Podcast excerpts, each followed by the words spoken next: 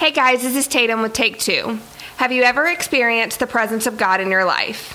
I'm talking a presence that just brings you to your knees, or a presence that causes you to weep as you drive down the road, or a presence so overwhelming that you can't help but to raise your hands and give God the praise he deserves.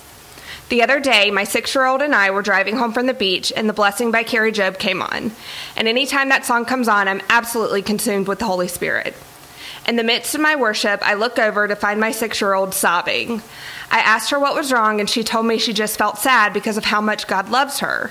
I quickly corrected her and told her she wasn't sad. She was overwhelmed with the presence of God. My daughter had felt the Holy Spirit for the first time, and it brought her to tears. What an incredible moment to witness. Here we are driving down the road, and God showed up. My sweet girl had felt him. I felt him, and I was able to use that moment to introduce her to the best feeling in the world, a feeling that generally comes when the worship team hits that first slow song on Sunday morning and God starts to move in the church. You can feel it building in the hearts and souls around you. It's a beautiful thing.